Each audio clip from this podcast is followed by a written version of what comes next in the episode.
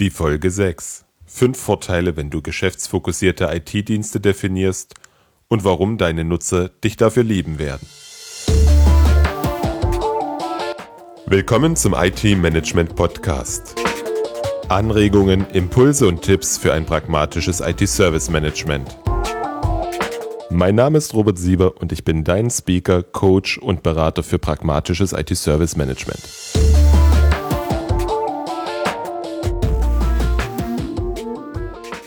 Herzlich willkommen zur sechsten Folge des IT-Management Podcast.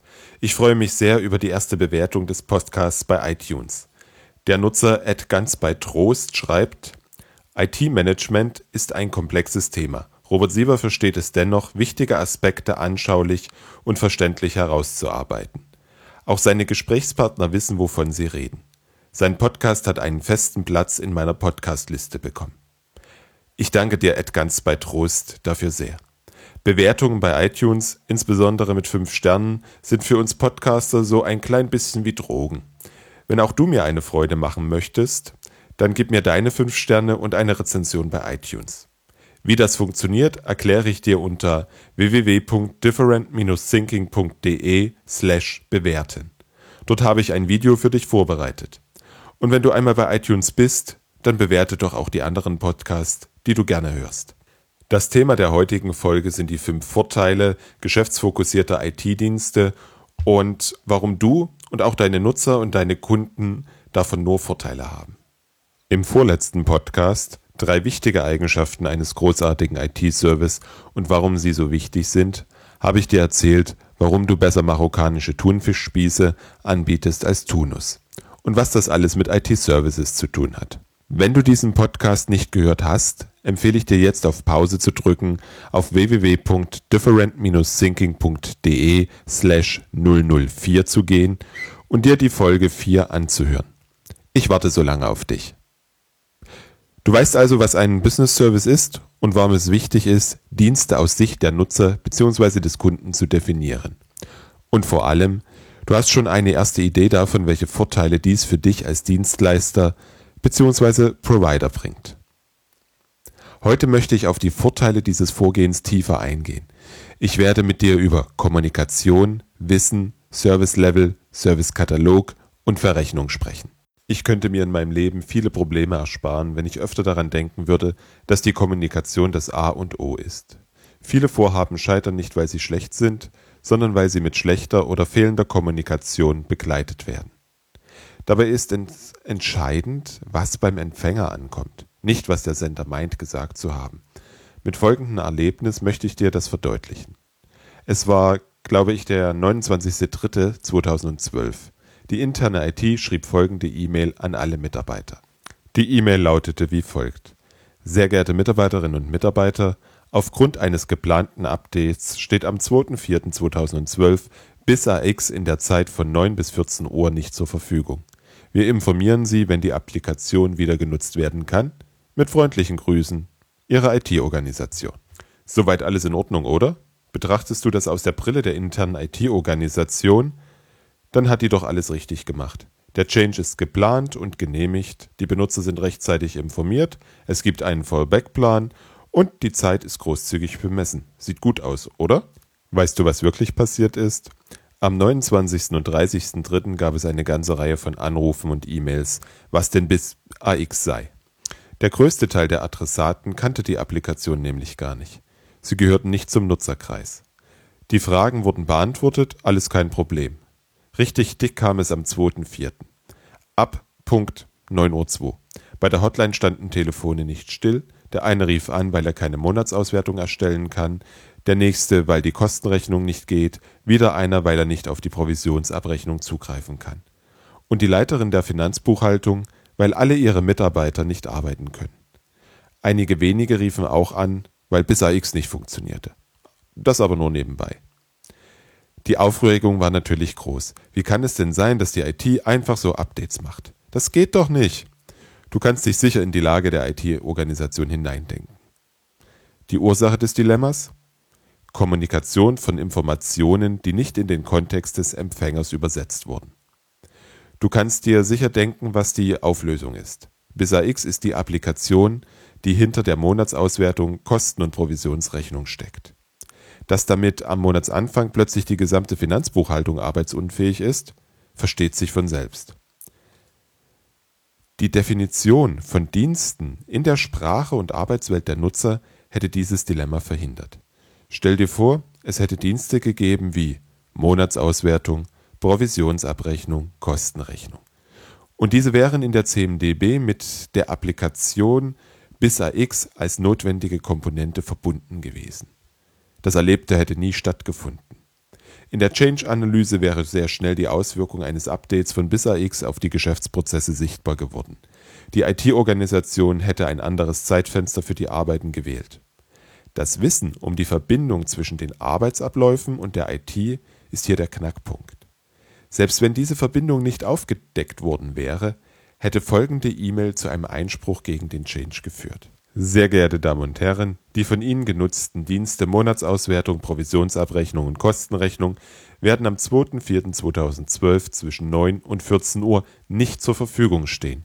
Der Grund sind geplante Wartungsarbeiten. Mit freundlichen Grüßen, IT-Organisation.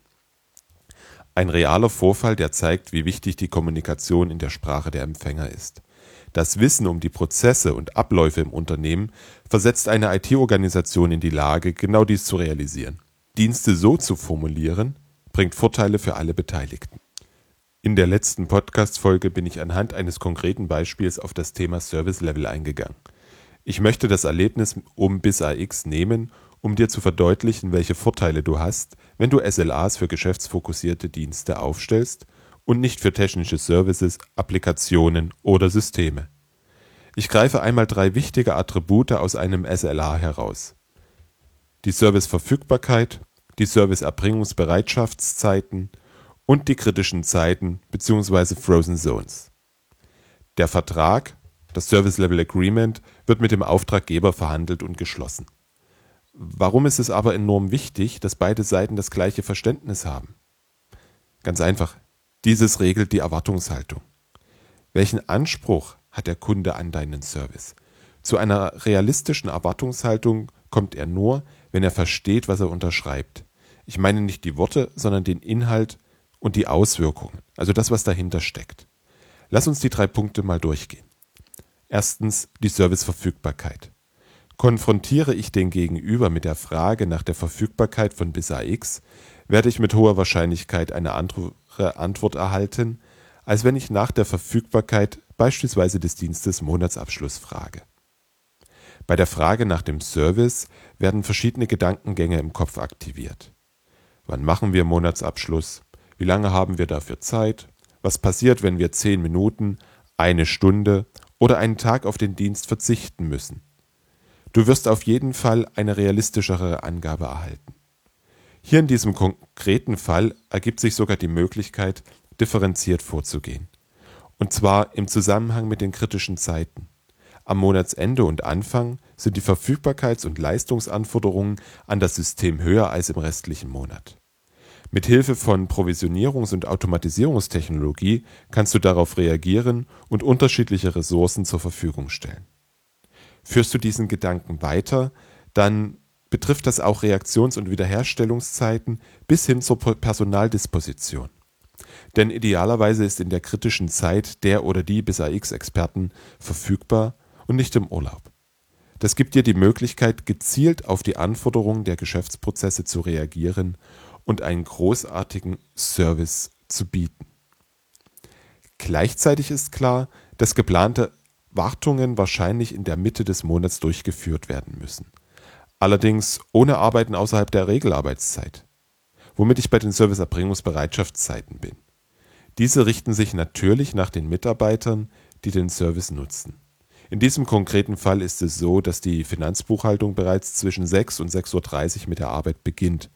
Das heißt, da muss der Service betriebsbereit sein oder alle müssen akzeptieren, dass dem nicht so ist und die normalen Bereitschaftszeiten der Office IT von 8 bis 18 Uhr gelten. Dadurch, dass du mit Hilfe der Business Services genau die Nutzer identifizieren kannst, bist du in der Lage, solche Feinheiten zu beachten. Kurz noch zu den Frozen Zones. Ich habe bisher nicht erwähnt, dass die Applikation auch zum Jahresabschluss notwendig ist. Damit ist klar, dass Dezember und Januar auf jeden Fall tabu sind für Änderungen. Gleiches gilt für den Zeitraum, in dem der Wirtschaftsprüfer im Haus ist. Du hast jetzt ein Gefühl, was es für den Service-Level bedeutet, wenn du ihn für einen geschäftsfokussierten IT-Dienst erstellst. Er bringt dem Nutzer, Kunden und dir jede Menge Vorteile. Und vor allem eine gemeinsame Basis, die jeder versteht. Zum Thema Service Level und Service Level Agreement plane ich mindestens eine eigene Podcast-Folge. Wenn du die nicht verpassen möchtest, dann abonniere meinen Podcast bei iTunes via RSS, Stitcher, Soundcloud, Player.fm oder YouTube. Oder bestelle einfach den IT Management Podcast VIP Service. Das ist ein Newsletter, über den ich dich informiere, sobald es eine neue Podcast-Folge gibt. Alle Abo-Möglichkeiten findest du unter www.it-management-podcast.de. Ich möchte jetzt mit dir über Servicekatalog und Leistungsverrechnung sprechen. Denn auch dafür kann ich eine geschäfts- bzw. nutzerorientierte Servicedefinition wunderbar verwenden. Du solltest jetzt nicht jeden einzelnen Services, den du definiert hast, in den Servicekatalog aufnehmen und mit einem Preisschild versehen. Nein, viel besser ist es, wenn du dich am Rollenmodell deines Unternehmens orientierst. Was bedeutet das in unserem Fall von BISA X? Lass uns wieder die vier Services Monatsauswertung, Provisionsabrechnung, Kostenrechnung und Jahresabschluss nehmen. Welche Rollen im Unternehmen benötigen diese Dienste? In erster Linie natürlich die Buchhaltung. Klar, das ist, die ist an der Erstellung aller dieser beteiligt. Die Monatsauswertung und Kostenrechnung brauchen die Teamleiter und Geschäftsleitung. Diese benötigt zusätzlich den Jahresabschluss. Der Vertriebsleiter möchte natürlich über die Provisionsabrechnung informiert sein. Rollenorientiert bedeutet jetzt, dass du im Servicekatalog beispielsweise den Arbeitsplatz Buchhaltung oder Geschäftsführung anbietest. Dieser beinhaltet dann nicht nur die Arbeitsplatzausstattung, sondern auch den Zugriff auf alle notwendigen Services. Damit hast du einen guten Ausgangspunkt für Automatisierung. Geht bei dir eine Bestellung für den Arbeitsplatz Teamleiter ein, so können die notwendigen Nutzer- und Rechtezuordnungen automatisiert werden. Auch das Installieren der notwendigen Software auf dem Client kannst du darüber steuern. Da eine Person auch mehrere Rollen in einem Unternehmen begleiten kann, brauchst du im Servicekatalog natürlich Rollen bzw. Services ohne den Arbeitsplatz, ohne den Computer. Und es wird bei dir im Unternehmen bestimmt den ein oder anderen Service geben, der ebenfalls zusätzlich angeboten wird. Wie findest du diese Idee zum Servicekatalog? Im Moment erscheint es mir schlüssig und sinnvoll, so vorzugehen. Ich bin aber immer noch am Überlegen, wo der Haken ist. Schreib mir doch bitte deine Gedanken einfach im Kommentar unter www.different-thinking.de slash 006. Zum Thema Servicekatalog plane ich ebenfalls noch eine eigene Podcast-Folge und werde ihn dort näher beleuchten. Das Thema Verrechnung wird dort auch eine Rolle spielen oder vielleicht sogar einen extra Podcast füllen. Deswegen möchte ich dir heute nur einen kleinen Impuls zum Nachdenken geben. Die Verrechnung nach verbrauchter CPU-Zeit, Storage oder Netzwerkbandbreite halte ich in den meisten Fällen für ein sinnloses Unterfangen. Du fragst warum? Weil dies niemand außerhalb der IT versteht und weil ich dafür meist extra Software nur für die Erfassung und Verrechnung benötige. Auch bei der Verrechnung darfst du eine Verrechnungseinheit wählen, die der Kostenstellenverantwortliche auf der anderen Seite nachvollziehen kann beispielsweise die Anzahl der versendeten Angebote, Rechnungen oder erstellten Provisionsabrechnungen. Genau das sind die Einheiten, die jemand nachvollziehen kann. Die Herausforderung liegt hier in der Ermittlung des Verrechnungspreises. Darauf möchte ich heute nicht mehr eingehen. Das Thema Verrechnung ist mir viel zu wichtig, als dass ich es jetzt noch in die letzten fünf Minuten reinquetschen möchte. Auch habe ich das mir selbst gesteckte Limit für die Länge einer Podcast-Folge schon überschritten Deswegen Schluss für heute. Konnte ich dir heute vermitteln, warum es für alle Beteiligten sinnvoll ist, IT-Dienste in der Sprache und Erfahrungswelt der Nutzer zu definieren? Überzeugen dich die Vorteile? Diskutier mit mir unter www.different-thinking.de slash 006. Ich freue mich von dir zu lesen. In 14 Tagen spreche ich mit Oliver Wildenstein über eine geheime Erfolgszutat für einen guten Service Desk. Du darfst dich auf ein spannendes Interview freuen. Zum Schluss noch ein Hinweis.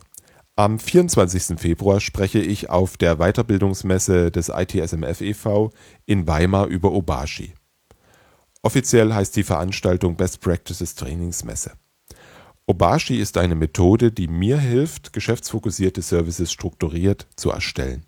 Ich werde dir erklären, warum Obashi außerhalb Deutschlands so erfolgreich ist und was alles mit den Ergebnissen so möglich ist. Du kannst dich auf der Webseite des ITSMF e.V. www.itsmf.de anmelden. Ich möchte an der Stelle auch den Vortrag von Dirk Sellner empfehlen. Er wird über agile Methoden im IT-Service Management sprechen. Die Shownotes zur heutigen Folge findest du unter www.different-thinking.de slash 006. Dort findest du auch alle Möglichkeiten, den Podcast zu abonnieren. Sollen die Shownotes ganz automatisch den Weg in dein E-Mail-Postfach finden, dann melde dich zum Podcast Newsletter unter www.different-thinking.de slash 006 an. Herzlichen Dank fürs Zuhören. Mein Name ist Robert Sieber und ich freue mich, wenn du demnächst wieder reinhörst.